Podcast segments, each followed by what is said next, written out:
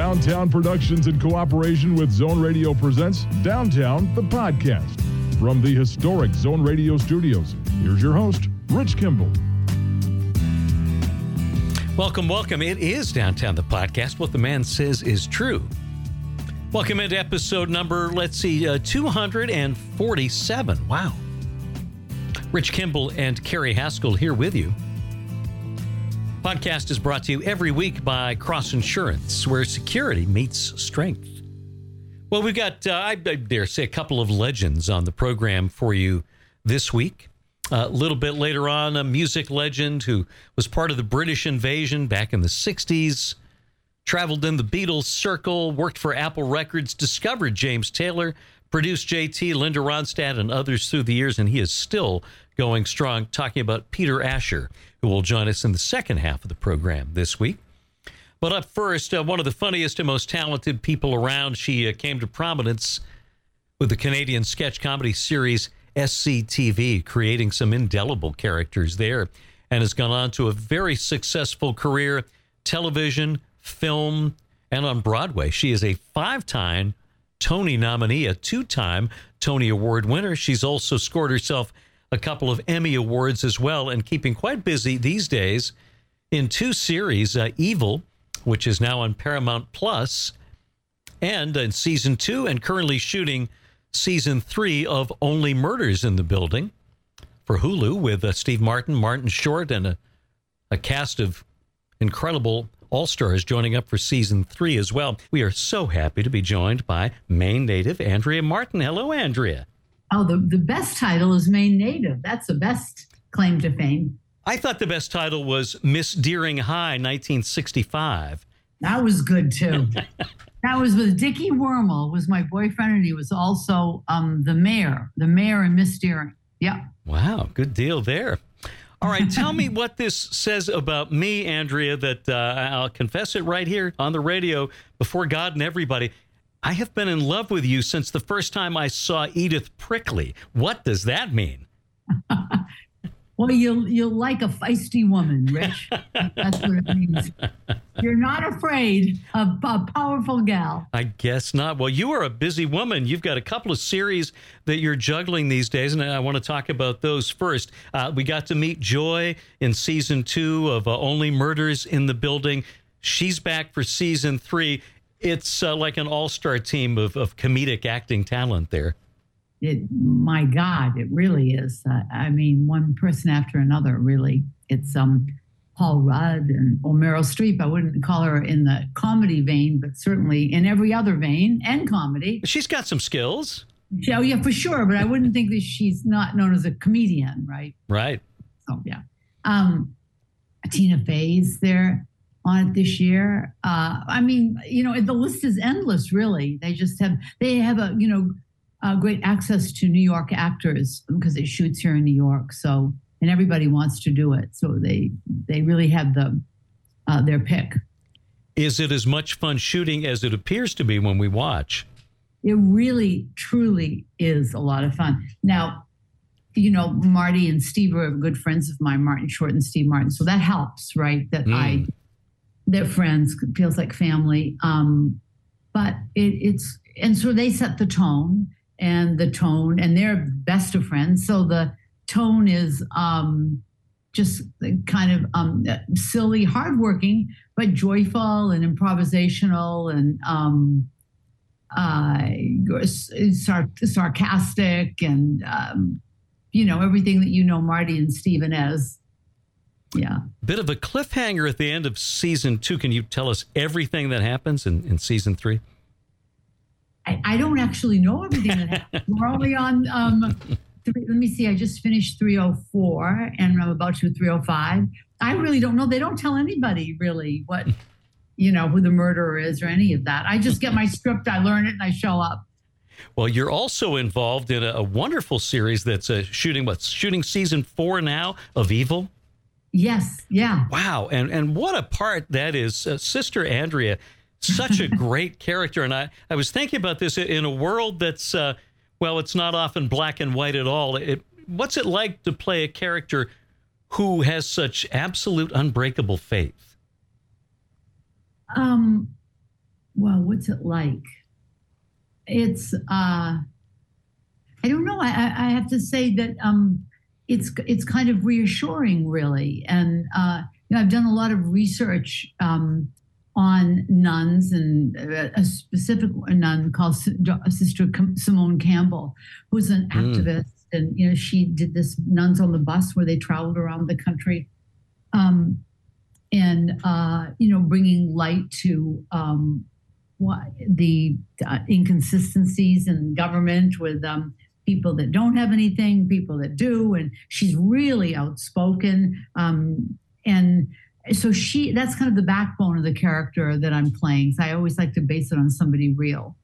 Well, and some really intense and very poignant scenes, particularly in season three.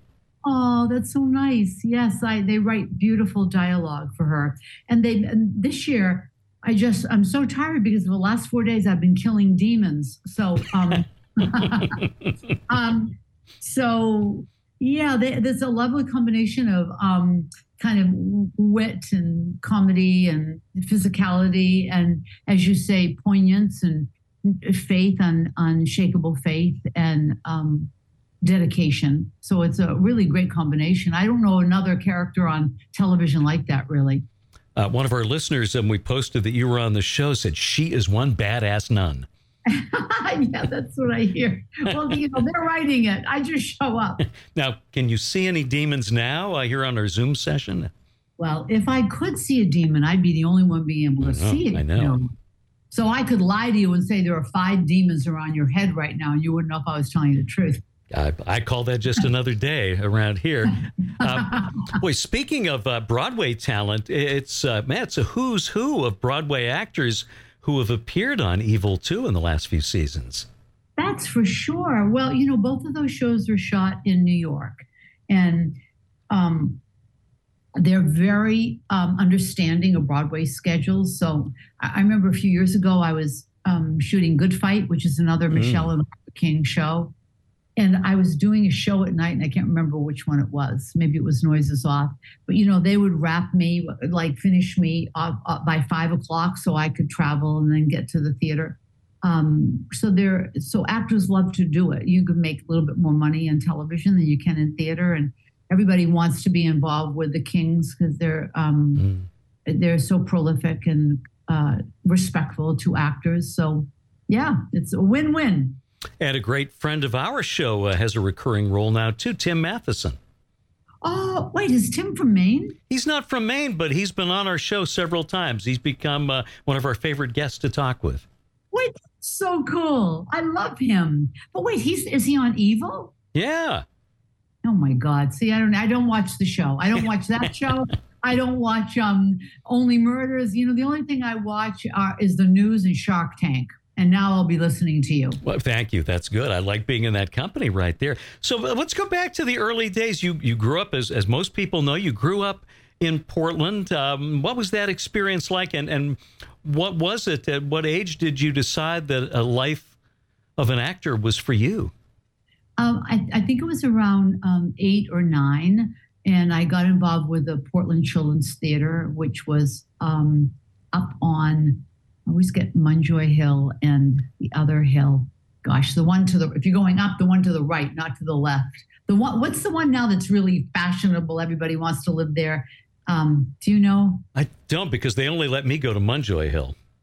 All right. Well, it's up where Maine Medical Center is. Okay. Uh, so is that I don't know which. Okay. And um, I don't think I ever knew. I always always got them confused. Um, so I, I got involved with children's theater and then I got involved with summer stock there at the Kennebunkport Playhouse and um, in Harrison, Maine, I worked. And uh, I, I, I don't know. I just knew from the very beginning that that's something that I wanted to do. I didn't know if it was going to be parlayed into a career, but I certainly knew it brought me a lot of um, comfort and kept me out of trouble when I was a young girl.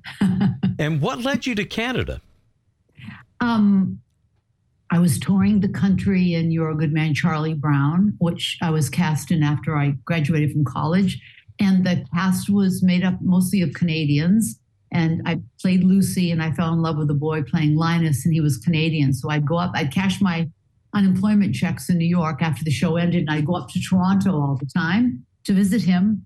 And I loved it there. I, I, I really felt at home when I landed, the first time I landed in Toronto. So I lived there for many years, got married there, had kids there. And then when my career really I wouldn't say it started taking off because I've been working consistently, but when maybe larger venue, when Johnny Carson called, uh, and um, and I did a few other projects in LA, I thought, okay, maybe it's time now to move to LA. So that's my, kind of been the trajectory. But my heart has always been on Broadway and New York, and being able to have, have access. I'm coming up to Portland um, next week, actually, because I, I have a week off, and I want to visit my family up there.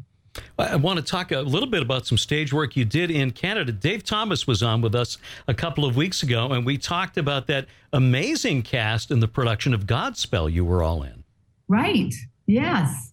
Uh, you know everybody in there um, Gilda Radner, Martin Short, Dave Thomas, Eugene Levy, myself, Paul Shaffer was our musical director, Victor Garber was Jesus. We've all remained really close friends.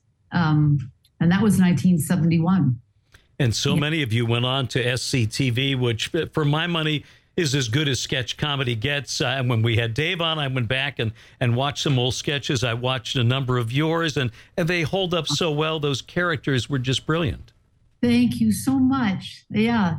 I'd, some of them really do hold up. I agree with you. They're kind of timeless. Because, you know, we didn't do real political satire, right? So they, it is, it, the comedy really is kind of timeless. And did I see that uh, Jimmy Kimmel is putting together an SCTV reunion?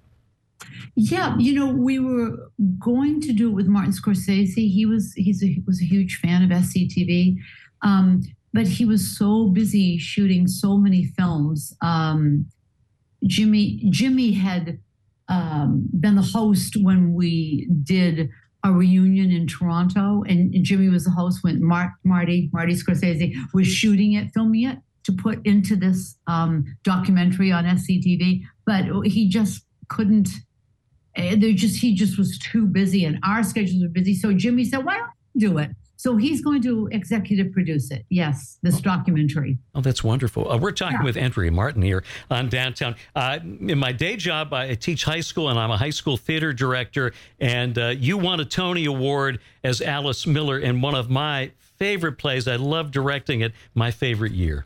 Oh yes, what I love that you're a theater direct, a theater teacher. Where in in Bangor? Uh, right across the river in Brewer. In, in at a private school or a public no, school? No, public school, Brewer High School. Oh my God! All I want to do is talk to you about the. I guess I, I shouldn't, but the nonsense that's happening oh.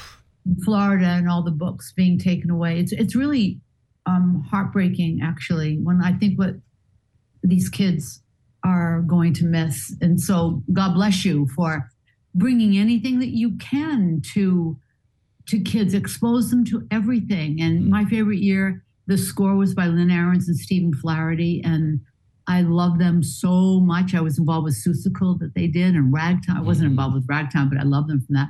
So my favorite year was the first show I did on Broadway. I was 45, and um, that was pretty great. I never even knew what a Tony Award was. So to win a Tony was crazy.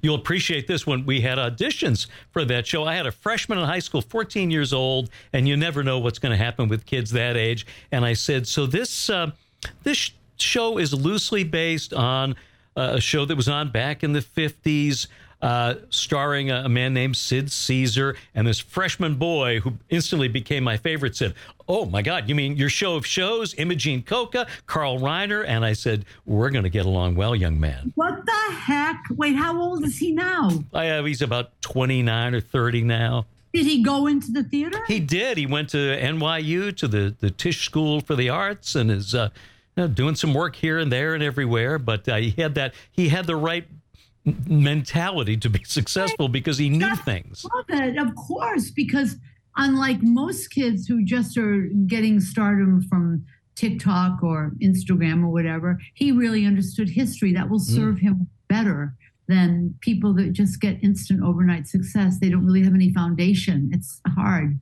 I think, for them to have a long, interesting career, mm. an enduring career without any kind of sense of history of where they came from. Absolutely. Uh, you also uh, appeared in one another, Tony, in another of my favorites, uh, Pippin, and a wonderful production. Um, we're close enough to Boston that uh, uh, my wife and I love to get down to ART and see the productions there. And uh, Diane Paulus, just a, a, a genius, and what a wonderful staging of Pippin, unless perhaps you're afraid of heights, because that had to be tough. Um, I am afraid of heights, frankly, but I wanted to do something uh, very uh, traditional in the circus, not do these little gimmicky things that people. I, I, don't not. I mean, that's terrible to say, but there are some um, easier, uh, more special effect things that I didn't want to do. I wanted to be. I wanted to learn something in, in the old-fashioned, you know, Barnum and Bailey circus, and so Gypsy Snider, who was our um, circus choreographer, who's a brilliant uh, brilliant woman in so many aspects, runs a dance a theater company up in Montreal. Anyway, I said I want to do something traditional. She said, What about a stationary trapeze? And so I went to circus school and I tried not to think about being afraid of heights. Um, and I never thought about, I never thought, I was never frightened when we were doing the show every night, but when we rehearsed, when I wasn't the character, I was petrified. So it was great to be in costume, just be on stage. I have to ask you as well about uh, playing Frau Blucher in Young Frankenstein with another Mainer, Christopher Fitzgerald. One of my closest friends. I worship him. He just got cast in the Encore's production of Dear World. Oh, wow. He's the greatest guy. Oh, I, I love him. We're really, really good friends. And uh, we met, and I had no idea he was from Maine. He didn't have any idea I was from Maine. And we became very close. We were up in Williamstown Theater Festival. That's where we met and just immediately got along. And then one day he some, mentioned something about Waynflete. I said, What, you mean Waynflete, the private school in Portland? He said, That's where I went.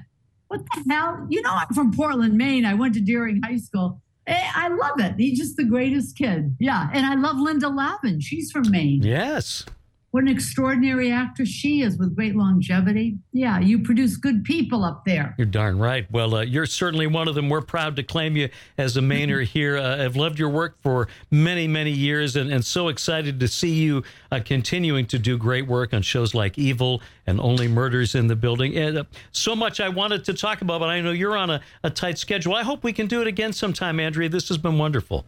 Well, it's, it's been the highlight of my day. Thank you. I really, really appreciate. Love to everybody. Is it freezing up there? is it okay? It's 50 today. It's crazy. Perfect. Yeah.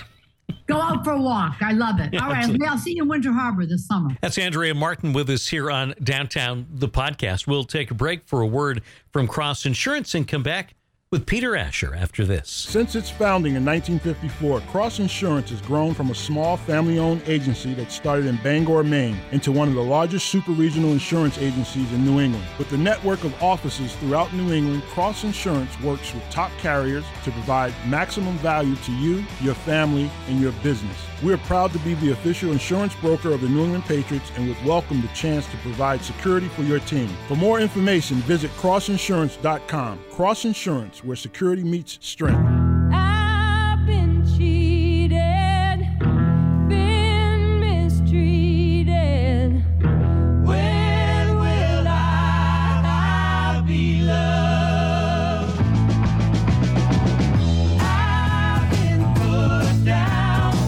Ronstadt's brilliant cover of the Everly Brothers' When Will I Be Loved? Number one country, number two on the pop charts, Grammy nominee, and all of it produced by the great Peter Asher, who has had a remarkable career in music, all been uh, chronicled by author David Jackson, his book, Peter Asher, A Life in Music. But we thought, what's best to talk to the source. And so we welcomed Peter back to the program to talk about, uh, well, among other things, his one man show that will come to New England in March called A Musical Memoir of the 60s and Beyond. Here's Peter Asher on Downtown. Thank you for making some time for us today, Peter. No problem. Happy to do so. Well, uh, I want to start and uh, ask how you're feeling. You, you had a bit of a struggle there in the fall. Oh, I'm fine. Thank you. Yes, that's all sorted out they drilled a couple of holes in my head and let the evil spirits out, and everything everything was back to normal. I'm fine, thank you. Well, I'm glad to hear that, and uh, well, thank goodness uh, your wife Wendy insisted that you go get things checked out, right? Yes. Well, you've been busy uh, ever since uh, you recovered from your surgery. Uh, you did a number of shows uh, with your old friend Jeremy Clyde. What was it like getting back together with him? I always enjoy singing. I haven't actually done any Jeremy shows since uh, since my brain surgery, but um, yes, it's always a pleasure uh, singing with Jeremy. You know, we have a lot of fun out on the road in conversation and musically and, and stuff. So yes, I'm, I'm always happy to see him as an old friend and always great to sing with him. And uh, you'll be up our way in Portsmouth, New Hampshire on uh, March 12th. Jimmy's Jazz and Blues Club in Portsmouth, uh, doing your musical memoir of the 60s and beyond. Uh, what, what, will people see if they get a chance to see you in Portsmouth? Uh, it's it's me singing some old songs, telling stories, showing bits of video, showing some photos that you know, I've rustled up from one source or another or found in the old archives, and and uh, uh, so it's a couple of hours of, of, of, reminiscence and music and, and stories and and you know people seem to enjoy it. I enjoy it. Well, that's wonderful, and uh, you've been keeping very busy as always. Uh, an album uh, scheduled to come out, I believe, fairly soon that you yeah, produced in, in with April. Yeah. Susanna Hoffs, right? Yes, correct. I was always a, a, a big fan of the Bangles and and um, loved Susanna's voice. So when I got a chance to work with her. We met and stuff, and and, and she's amazing. Yep. She's, she's a remarkable woman and a great singer and a great writer too. She is indeed, and and somewhere along the way, it looks to me like she discovered the fountain of youth too. Absolutely, yes. we should all look that good. It's true. We had uh, David Jackson with us last week talking about his uh, terrific book about you, Peter Asher, A Life in Music. And uh, you, you, did an event with David, too, to fill in some of the stories uh, a little bit.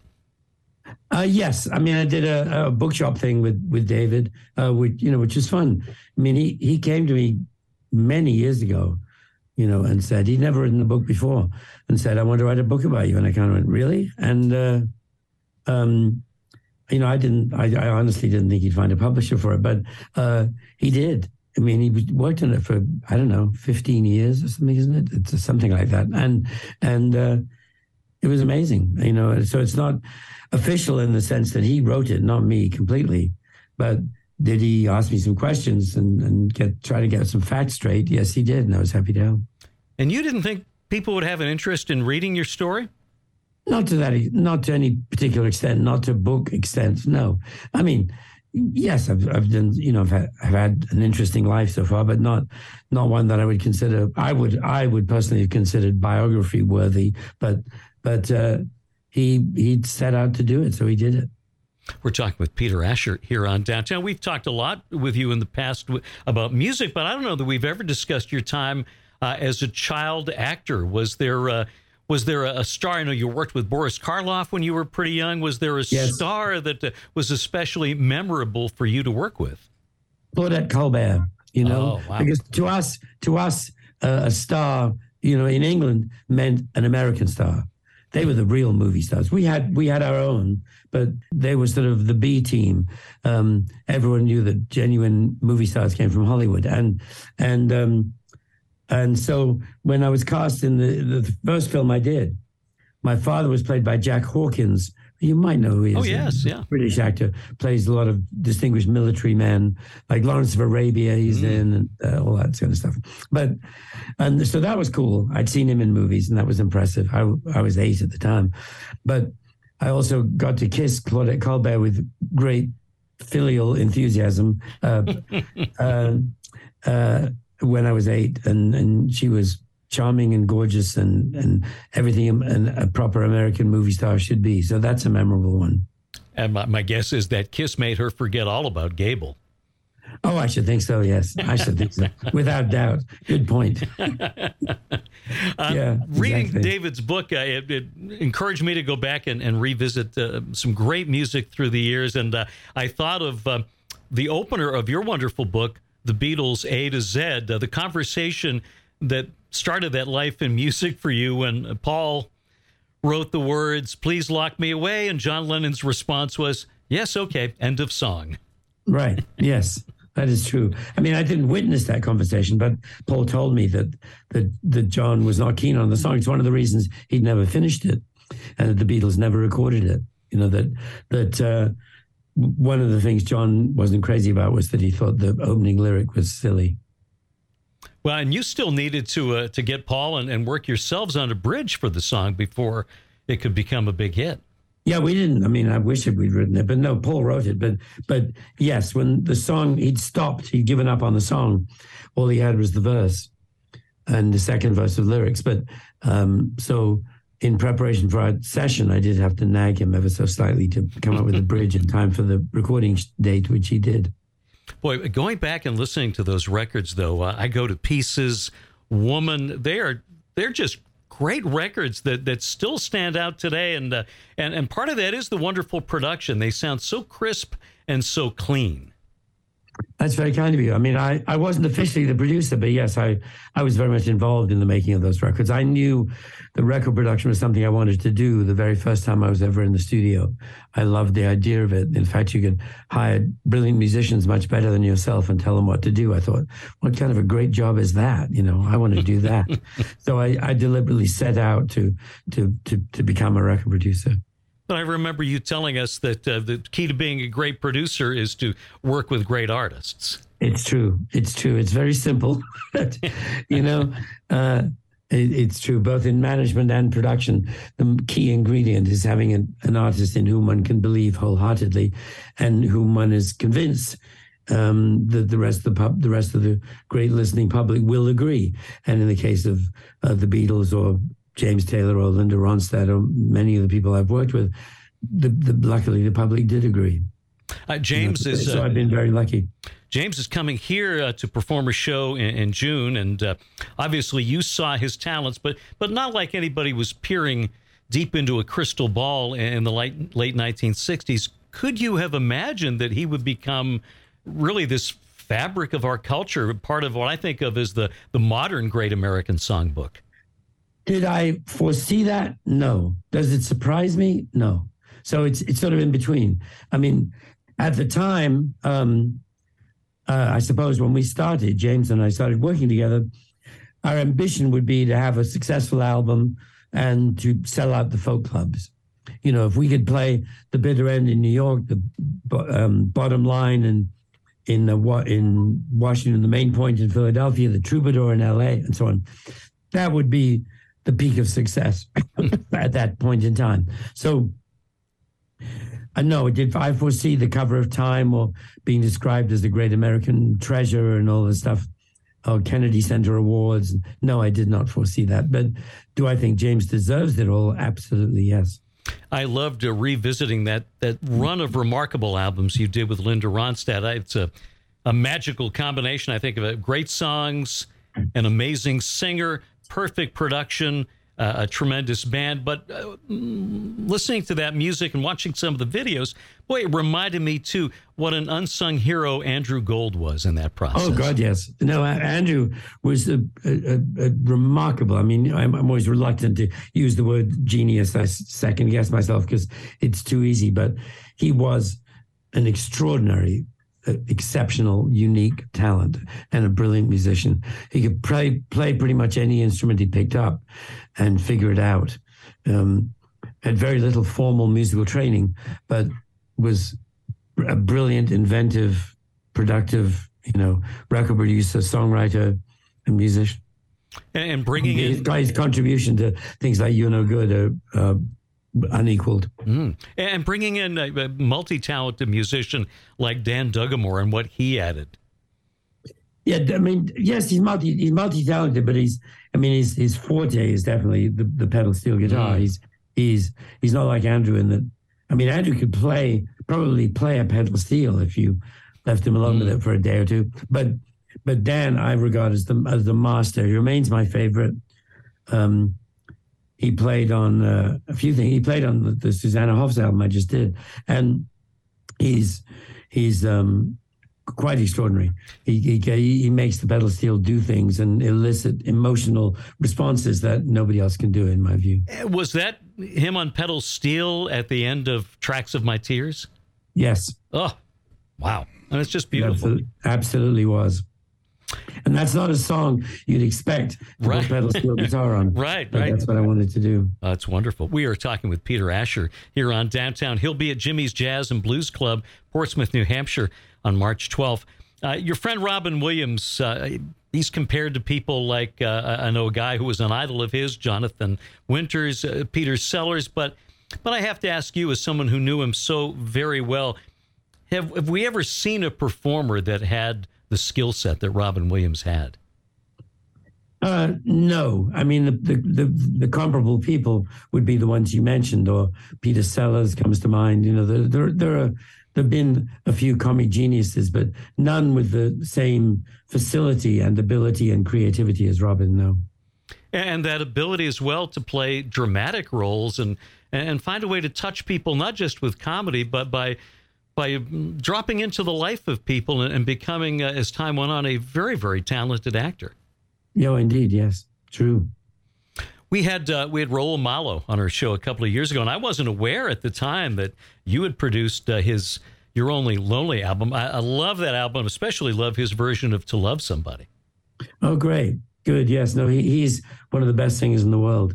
He's just extraordinary. He can take, you know, if he can take a mediocre song and make you fall in love with it, and if it's a good song, God help you. you know, he's such a convincing brilliant, remarkable singer. There's no one else quite like him. And and until I read about it in the book, I had somehow missed the great version that uh, Wilson Phillips did of Fleetwood Mac's "Go Your Own Way." Oh, good. Uh, thank you. Yeah, was, working with them was great. Yeah, you uh, mentioned in, in, David's book uh, the admiration you have for a guy you've worked with a number of times, Neil Diamond. It's good to see him finally get his due, a Broadway show based on his life, and, and people realizing that he should be in that conversation about the, the great songwriters of the last 60 years. It's true. It's absolutely true. I think because of the, you know, the, the other Neil, the, the, you know, this Neil, you know, the guy, um, and the fact that he's so immensely popular, in a way, almost stopped people from realizing that he should be on the great songwriters of American uh, song history uh, list, which he undoubtedly should. You know, so many Solitary Man and so many Neil songs that just brilliant, you know. And so that he is, he is a songwriter. So he goes on the same list as, as Bob Dylan and and you know other uh, great songwriters of history, including of course poor dear Burt Bacharach.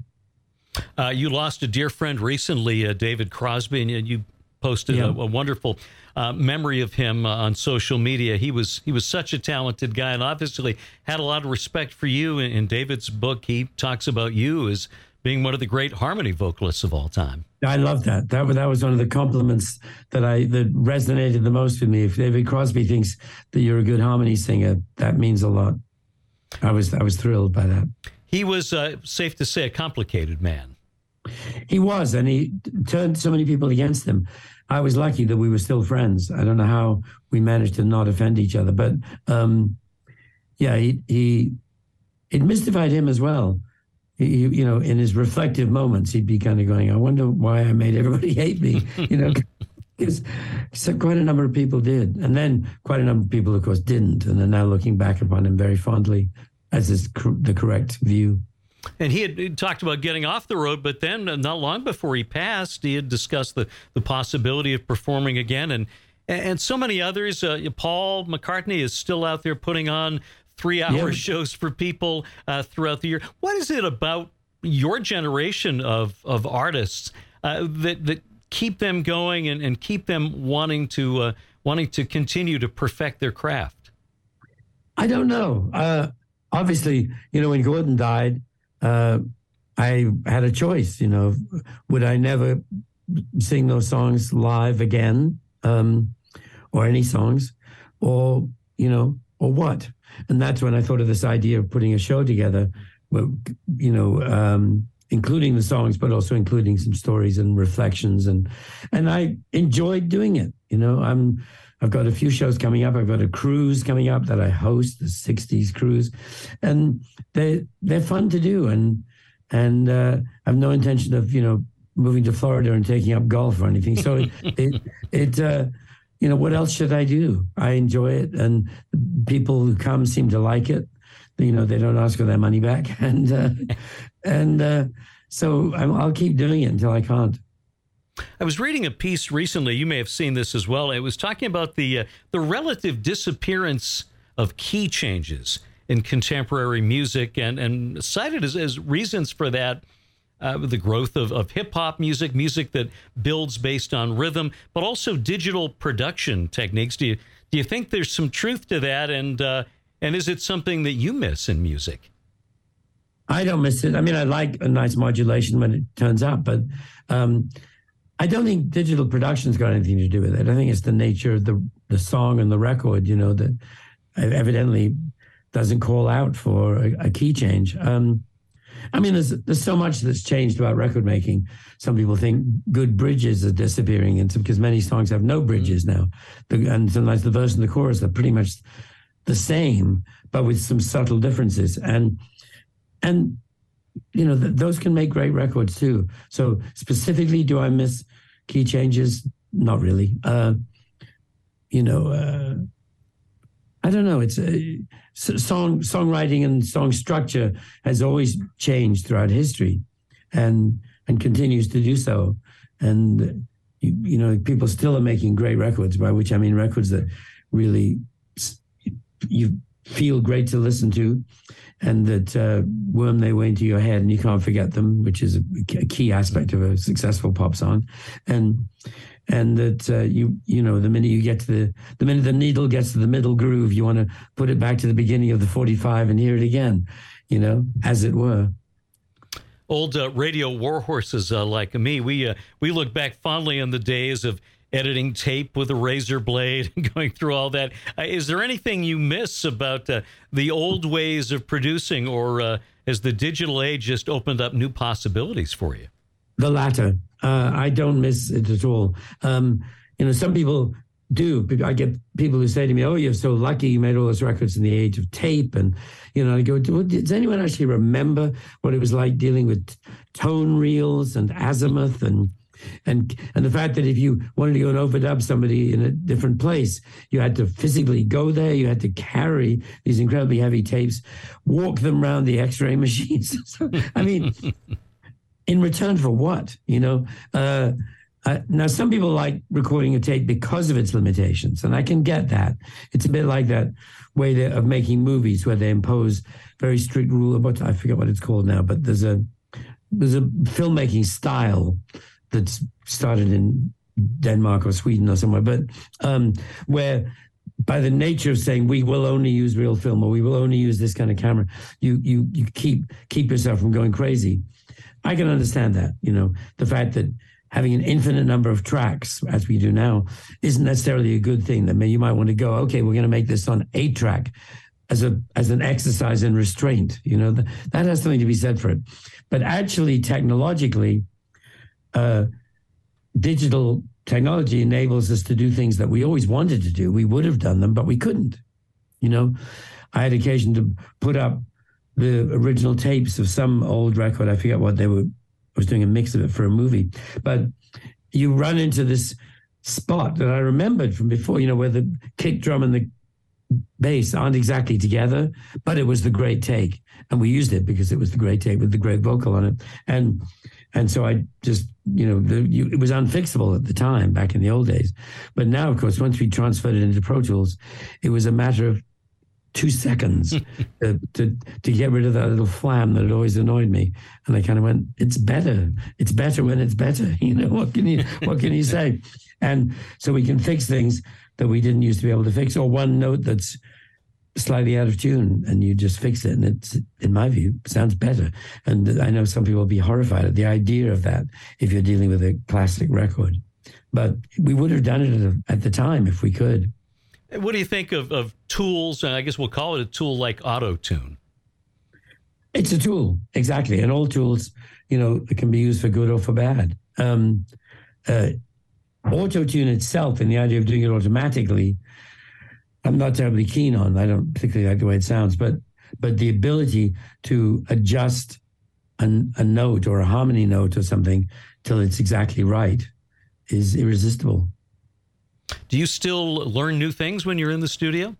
Yes, definitely. Um, you know, you, you, the more you work with new people, you find different ways to work with them and different ideas that they have.